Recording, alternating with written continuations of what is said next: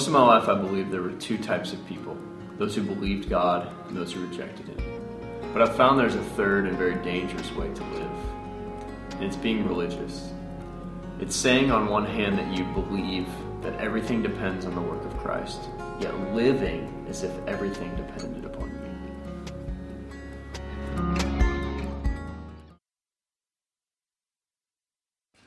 Good morning. How's everybody doing? Man, that bad, huh? I mean, it's Palm Sunday. Wave your palm branches, right? You're like, what are you talking about? There's some palm branches back there. Don't take them, but if you want to borrow them for a minute, you totally can. Not right now, but maybe later. So, uh, this time, um, over 2,000 years ago, we recognize Palm Sunday to be the day that Jesus entered into Jerusalem and he spent his final week of his life before he was crucified. And uh, while the message isn't geared towards Palm Sunday this morning, I just wanted to bring that to your attention. Um, there are some sheets back on the table back there that basically give you an outline of, of all that happened um, in history during uh, Holy Week. Um, and so I would encourage you to grab one of those, and as, as you go throughout this week, uh, maybe look at those passages each day and kind of journey through um, the, the, adventure that Jesus went on leading up to his, uh, his death um, and so this Friday night, we'll, uh, we'll gather in this same room uh, for our Good Friday service, and we'll contemplate the cross and the work of, work of Christ and his crucifixion. Um, and it will be a, a dark night, in a sense, um, but then we'll come back next Sunday and we'll celebrate uh, a risen Lord. Um, if you have a Bible, you want to turn to Luke. Um, we'll be in Luke uh, chapter 18 as well as chapter 15. Um, I want to tell you about a book that wrecked me. Um, so if you want to read something that's going to ruin you, this is a good one. Some of you have read. How many of you have read this book, Prodigal God? Um, unbelievable book. Uh, Tim Keller. Uh, basically, if you want to get to the heart of what we're talking about this morning, uh, if you want to dive deeper into what the gospel in life, the uh, session two is about, the heart, you need to read this book. Um, incredible book. Absolutely ruined my life a couple years ago. Um, and some of you as well. Um, well, last week we, uh, we talked about the city. Um, this idea from 1 Corinthians 5 that we're ministers of reconciliation. So, um, how do we live in the place which God has us, the job, um, whether we're a stay at home mom or where we work out? How do we live in those places? And that we're not just here to just consume and enjoy, but God has us in the places He has us to be ministers of reconciliation. Okay? Now, it's very possible that, that you could seek to do that and not understand the gospel. Now, just a quick tip. In order to be a, an effective minister of reconciliation, it helps if you're saved. Okay, it just, just kind of I'll just throw that out there. You can think on that. If you disagree, we can talk about that later. But in order to be an effective minister of the gospel, it helps that you understand the gospel. And so we're going to dive deep into that this morning. But last week we talked about three, three ways to view the place in which you live. So I want to review on this, and then we're going to take this another step further. Um, we talked about the religious view. And the religious view is this idea that um, I, I don't engage the people around me uh, in order that I might keep my identity. Because if I engage the people around me, there's, there's a tendency where I could lose my spiritual identity because the, you know, the pagan culture, the, the wicked sinners, like, I got to stay away from that. The, the other view we talked about, the second one is, is the irreligious or the conformist view. And it's the idea that I begin to engage the city around me, and in doing so, what happens? I become like the pagan culture. But the gospel brings a third view to light that says that it's possible to engage a lost and dying world all the while I maintain my spiritual identity. And so what happens is you begin to serve the city out of your distinctiveness. Because the world doesn't need more of the same, the world needs something very different. Now, let's take these three perspectives and let's hone in on them a little bit and, and, see how they relate to the heart. Okay, so really we have three views of, of life here. The first one, religious, Here's what it does it makes law and moral obedience a means of salvation. So, really, you're God. Your, your work in seeking to be good and do good says you can earn your own salvation. That's what religion is. Irreligion makes the individual a law to him or herself. So here's what you're doing you're saying, I know what's right, I know what to do, I can make my own decisions, I don't need God, I'm God. So we're going to notice real quickly that oftentimes we think that irreligion and religion are two totally different things. They're really very similar. Very similar. In the final view, the gospel takes the law of God so seriously that Jesus paid the penalty of disobedience so we can be saved by sheer grace. Now, some of you are sitting here right now and you're like, yeah, we talk about the gospel a lot at North Church. I get it. I get the gospel. But here's, here's the danger. You can be gospel centered and seek to live a gospel centered life, but every single one of us has a tendency to lean one way or the other. Every single one of us, in our gospel centeredness, has a tendency that if we're not careful, we'll run to religion or we'll run to irreligion. We'll run to moral conformity or we'll run to self discovery. And the Lord's going to call us back time and time and time again. So I want to look at these views and I want to see um, how the Scripture defines them and then give some criteria to help us know where we're at with them. Okay, so um, let's go to Luke uh, 18. Luke 18. Uh, we're going to start at verse 9. Jesus is teaching a parable here. Luke 18, verse 9. He also told this parable to some who trusted in themselves that they were righteous and treated others with, with contempt. So he's talking to who? Ready? Who's Jesus talking to here? Pharisees. Okay? It says that he, he, he's teaching, he's talking to those who trusted in themselves that they were righteous, that they're good. They're like, you know, look at me, to the point where everybody else they viewed with contempt. You're no good. You're not as good as me. Now, listen to what he does, how he breaks this down. Two men went into the temple to pray one a Pharisee and the other a tax collector. The Pharisee, standing by himself, prayed thus. Listen to this. So, this is the Pharisee. This is the religious view. Listen to how he prays God, I thank you that I'm not like other men. You ever done that? God, thank you that I'm not like him. And thank you that I'm not like her extortioners, unjust, adulterers, or even like this tax collector. So he's right there praying to God. And he's like worshiping God. And in his worship, he's like, God, thank you. I'm not like that guy right there because he's wicked. I can't even believe he's in this place. He's kind of like, you know, look at me, like beating his chest. Like, you, know, you see, like basketball players. Like, we had a basketball player um, a while back. He'd make a good play, you know, like one of these numbers. Like, look at me. Like, that's, that's what he's doing. It can be hard on your chest, so be careful if you try that. Now, listen to what he says, verse 12. I fast twice a week. I give tithes to everything. Like I tithe on my tax return on stuff I actually already tithed on. You're like, I didn't think of that. Do I got to do that? But, 13, the tax collector, standing far off, would not even lift up his eyes to heaven, but beat his breast. Okay, this isn't like this, look at me. This is a sign of mourning saying, God, be merciful to me, a sinner. I tell you, this man went down to his house justified rather than the other. For everyone who exalts himself will be humbled, but the one who humbles himself will be exalted. Now, the tax collector at heart is a picture of irreligion. Okay? But in this passage, you see the tax collector coming to the gospel. So the Pharisee is a picture of religion, the tax collector is a picture in this passage of the gospel. Now, go to chapter 15. Luke 15. Let's get another glimpse of these. Now, this is a familiar text, and so stay with me. Um, I'm going to outline it maybe a little different than you've seen done before, uh, maybe not.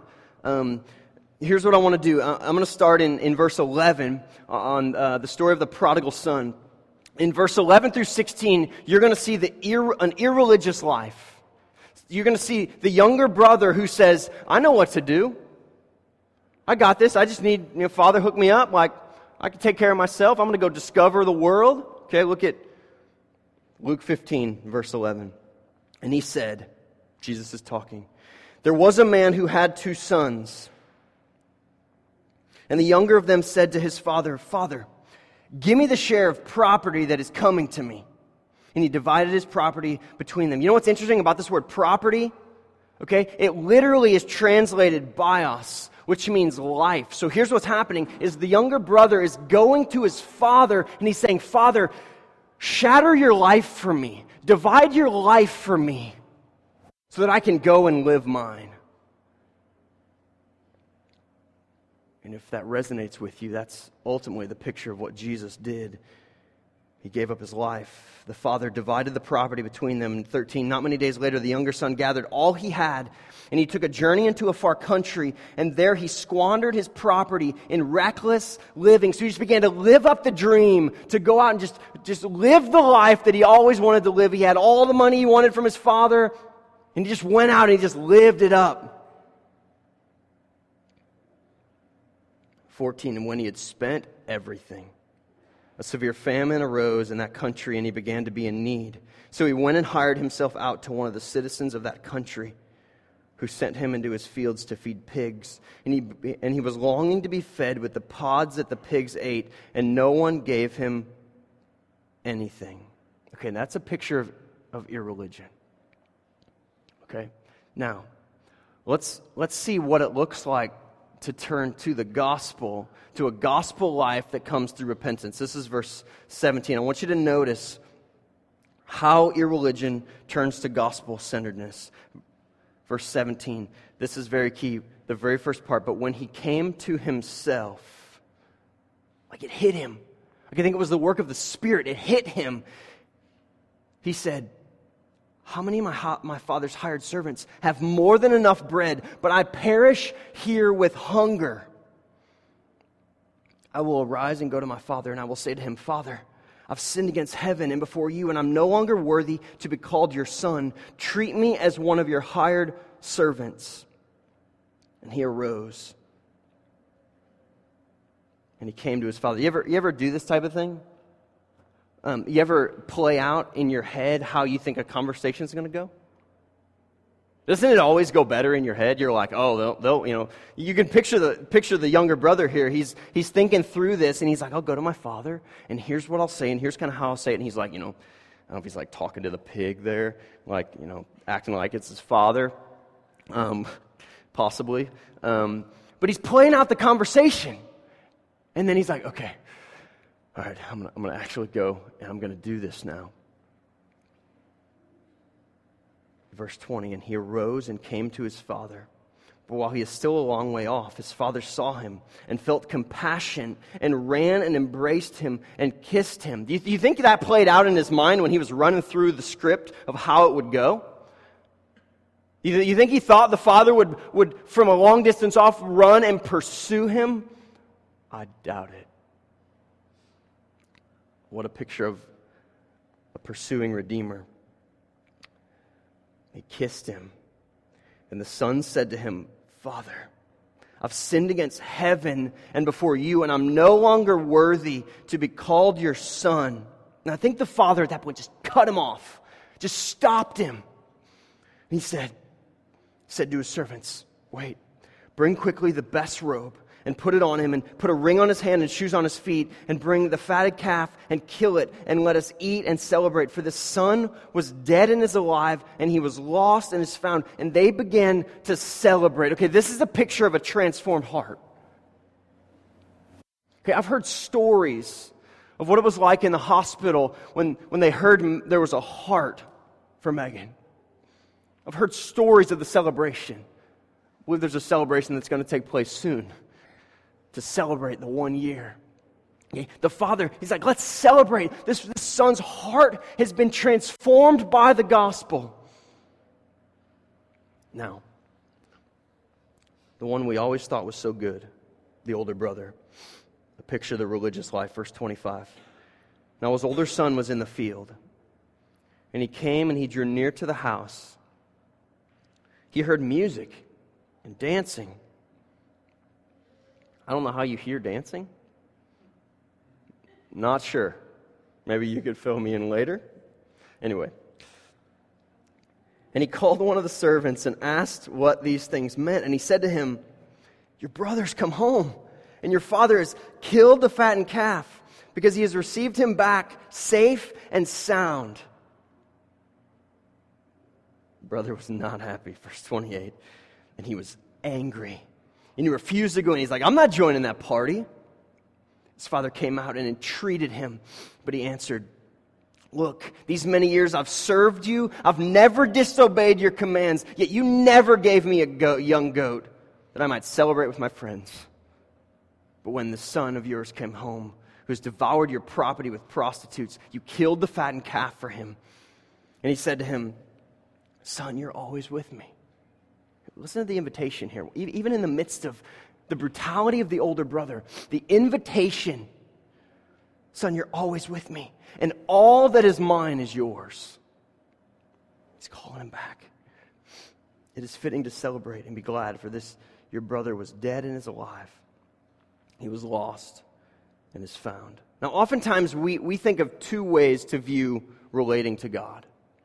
We think of the way that I can um, follow him and do his will, or I can reject him and do my own thing. But really, there's a third way, and it comes through another way that we can actually reject God.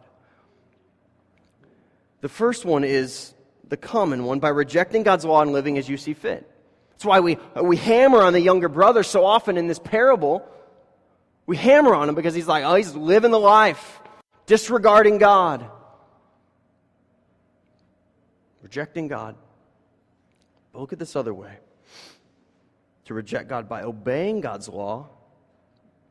Yeah, by obeying God's law and being really righteous and really moral as self salvation. So the older brother was like, I've always done this, Dad. And look at me.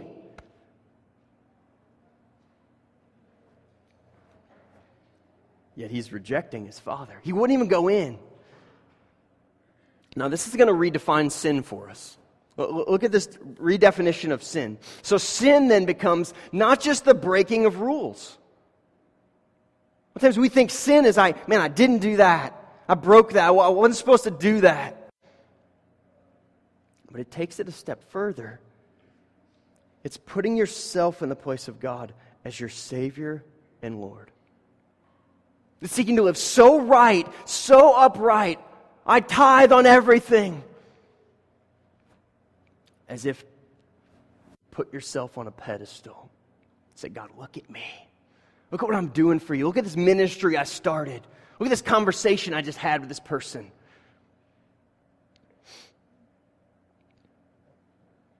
Here's another way to look at these three perspectives the religious view, the Pharisee in Luke 18, the younger brother in Luke 15. Here's their perspective. Here's what's going through their head. The good people like us, they're in. The bad people, they're the real problem with the world, they're out. They're wicked, sinful. Can't believe they participate in the lifestyles they participate in.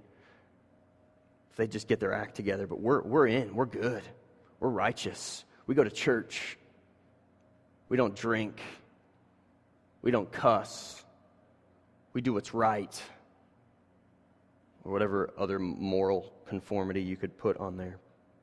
The irreligious view would be what? Tax collector and younger brother? The open minded and tolerant people are in. The bigoted and narrow minded people who are the real problem with the world, they're out. The holy rollers, they're the problem with the world. They just need to become like us. But the gospel calls us to something entirely different.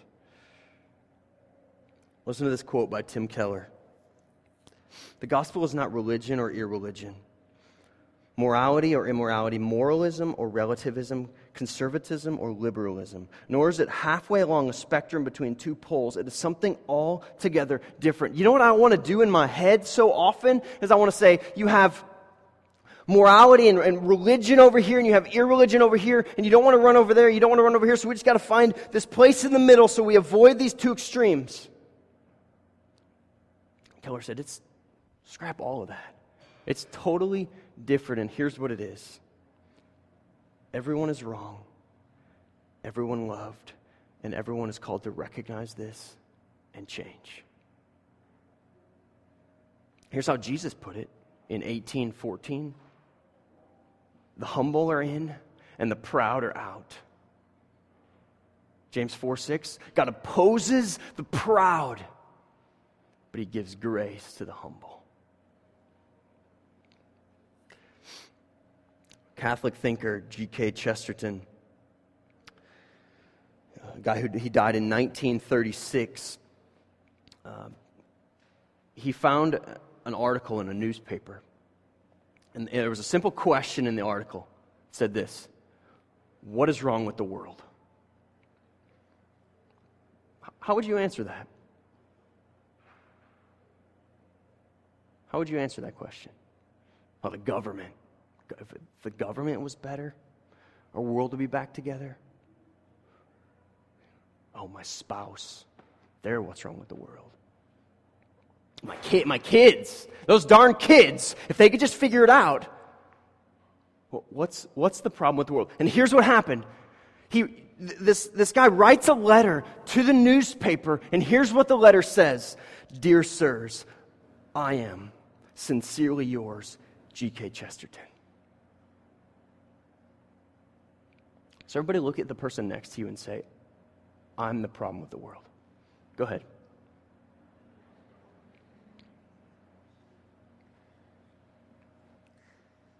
Listen. Some of you are like, that was really hard to do. That was awkward. That was weird. We've never done stuff like that before.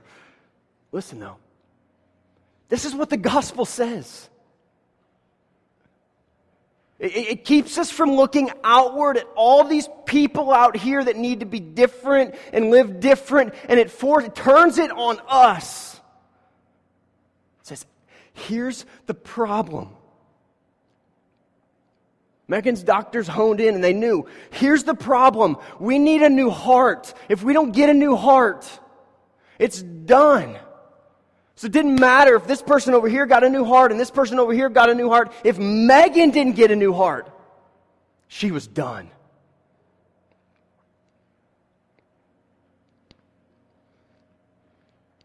It's the truth of the matter is that we're more sinful than we ever thought possible, yet more loved and accepted in the cross of Christ than we ever dared believe.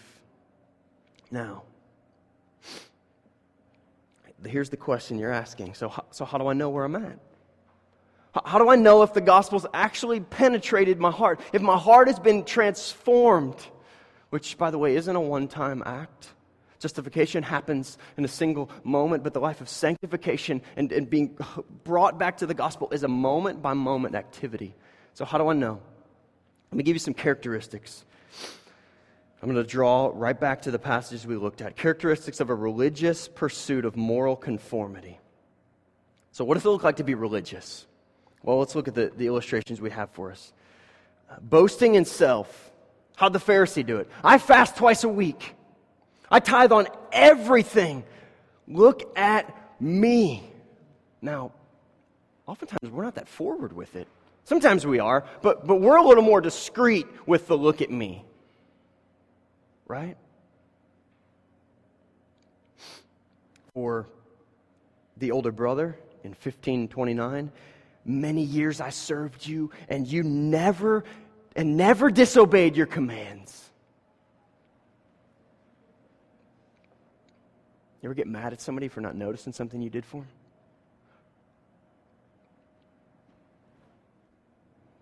That's what's happening here. They're, they're wanting the Father's blessing. They're wanting the hand of the Father, but they're, they're, they're not wanting the Father Himself. So, what they do in this view, and what we often do, is we, we use our morality as leverage against God. We say, For all these years I've been serving you, and you've never done this for me. Or I've been praying for this, I've been on my knees. You've never done this for me. Leveraging God, the creator of the universe, the one who spoke and it came into being. And we're trying to push him around with what the Bible says is filthy rags.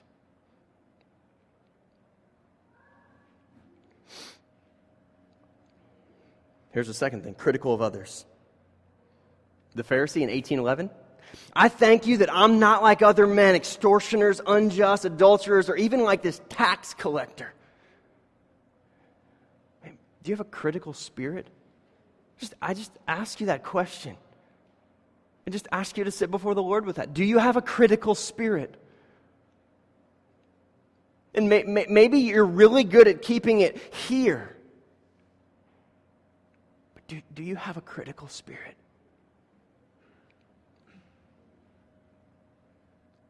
The older brother in 1530 says, This son of yours has devoured your property with prostitutes.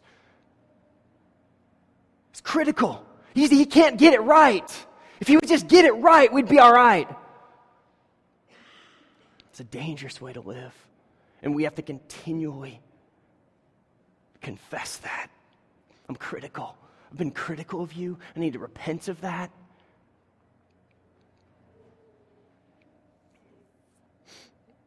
And the third one, rejecting anything you didn't earn.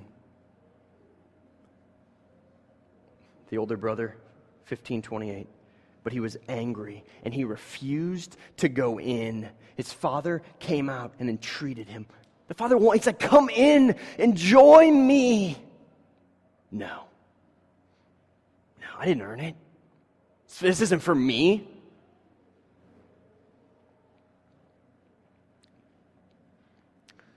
Son, you are always with me, and all that is mine is yours. Like, what an invitation. You have everything at your disposal. No.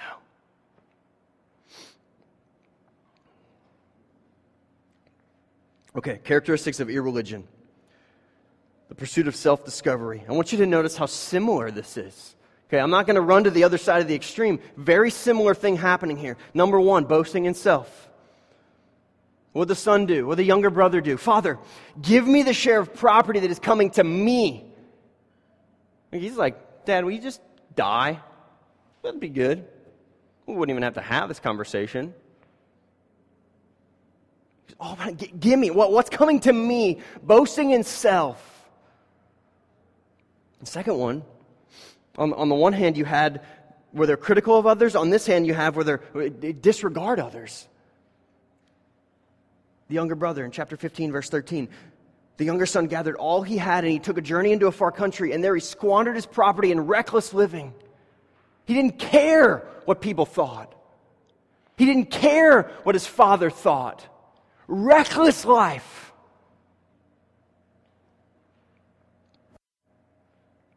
Disregarding others. There's no desire to live for the pleasure of his father.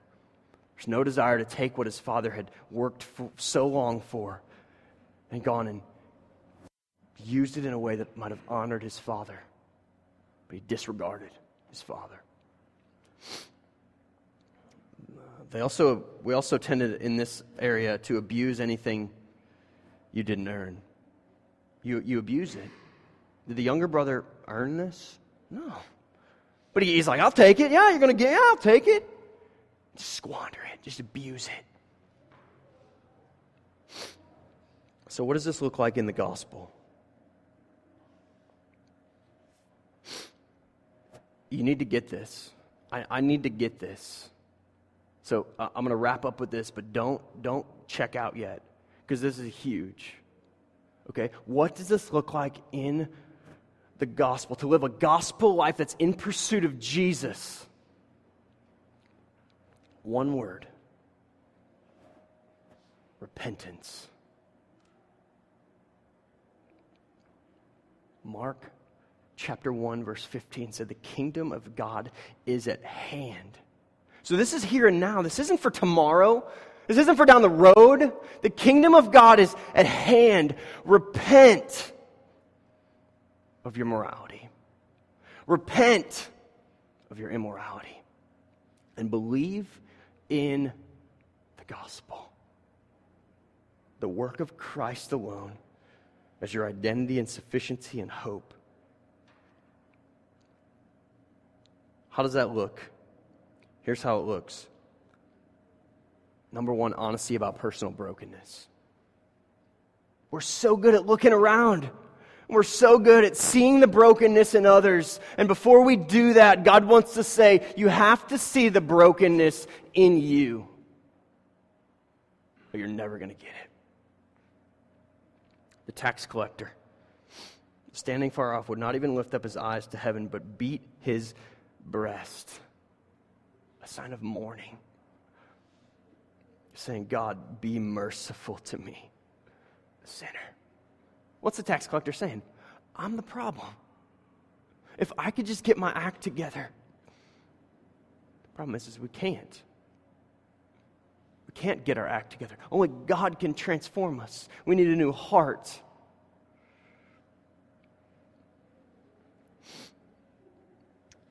The younger brother, Father, I've sinned against heaven and before you, and I'm no longer worthy to be called your son. So the younger, it wasn't like the younger brother didn't say, I can't stand my older brother. I just had to get away. Didn't work out for me. No. He said, I've sinned. I'm the problem. The second way you repent is you realize the folly of your own pursuits. This one's huge because th- this is exactly what the tax collector did. Because the tax collector is standing far off, and, and he, here's a guy who's continually taking advantage of people. He wouldn't even lift his eyes to heaven. He didn't feel like he was worthy.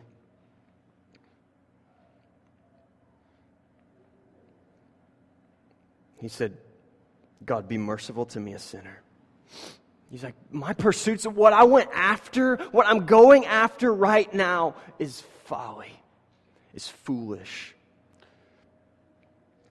The younger brother says he, says he came to himself.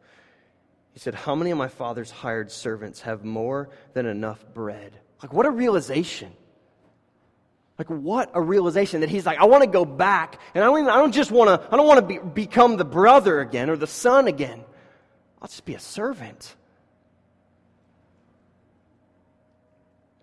Because so often, here's what we want we want to know we have the blessings of heaven, know we have the promise of eternal life, but then live however we want. So we'll take him as Savior, but we won't take him as Lord. God, save me from my sin, but I will be Lord of my own life.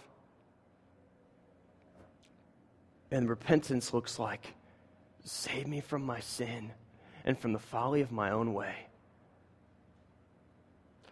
I want to know you.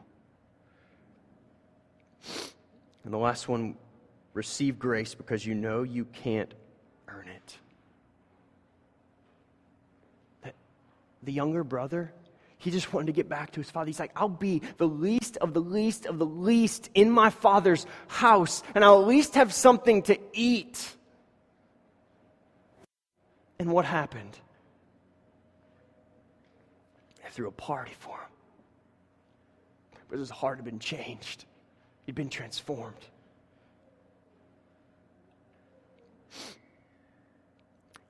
I want to close with Titus chapter 2, verse 11 through 15.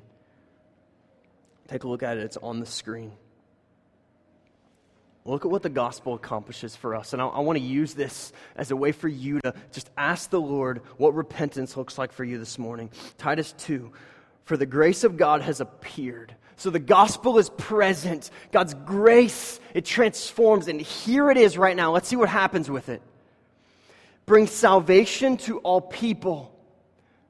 But not just salvation. Look at what it does. It training us to renounce ungodliness. So here's what I'll, so often when we seek to live for the Lord, what we do is we, we try to bring our own moral conformity to the table. God's saying, No, you're missing it. The grace of God has come, and the point of the grace of God is that you, that's the means by which you renounce ungodliness. By my grace, not by your power. Training us to renounce ungodliness and worldly passions and to live self controlled, upright, godly lives in this present age. So the gospel calls us to morality, but it's so much more than that calls us to a standard of living. 13, waiting for our blessed hope and the appearing of the glory of our great God and Savior, Jesus Christ, who gave himself for us to redeem us from all lawlessness and to pursue for himself a people for his own possession who are zealous for good works. So, what's, what's the point?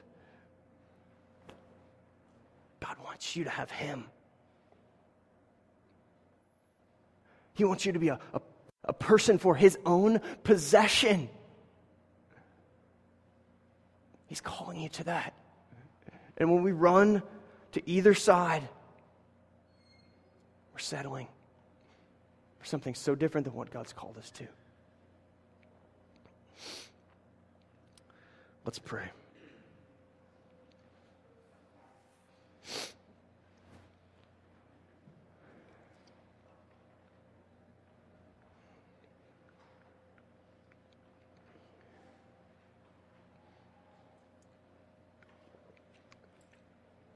Papa, we run to you right now.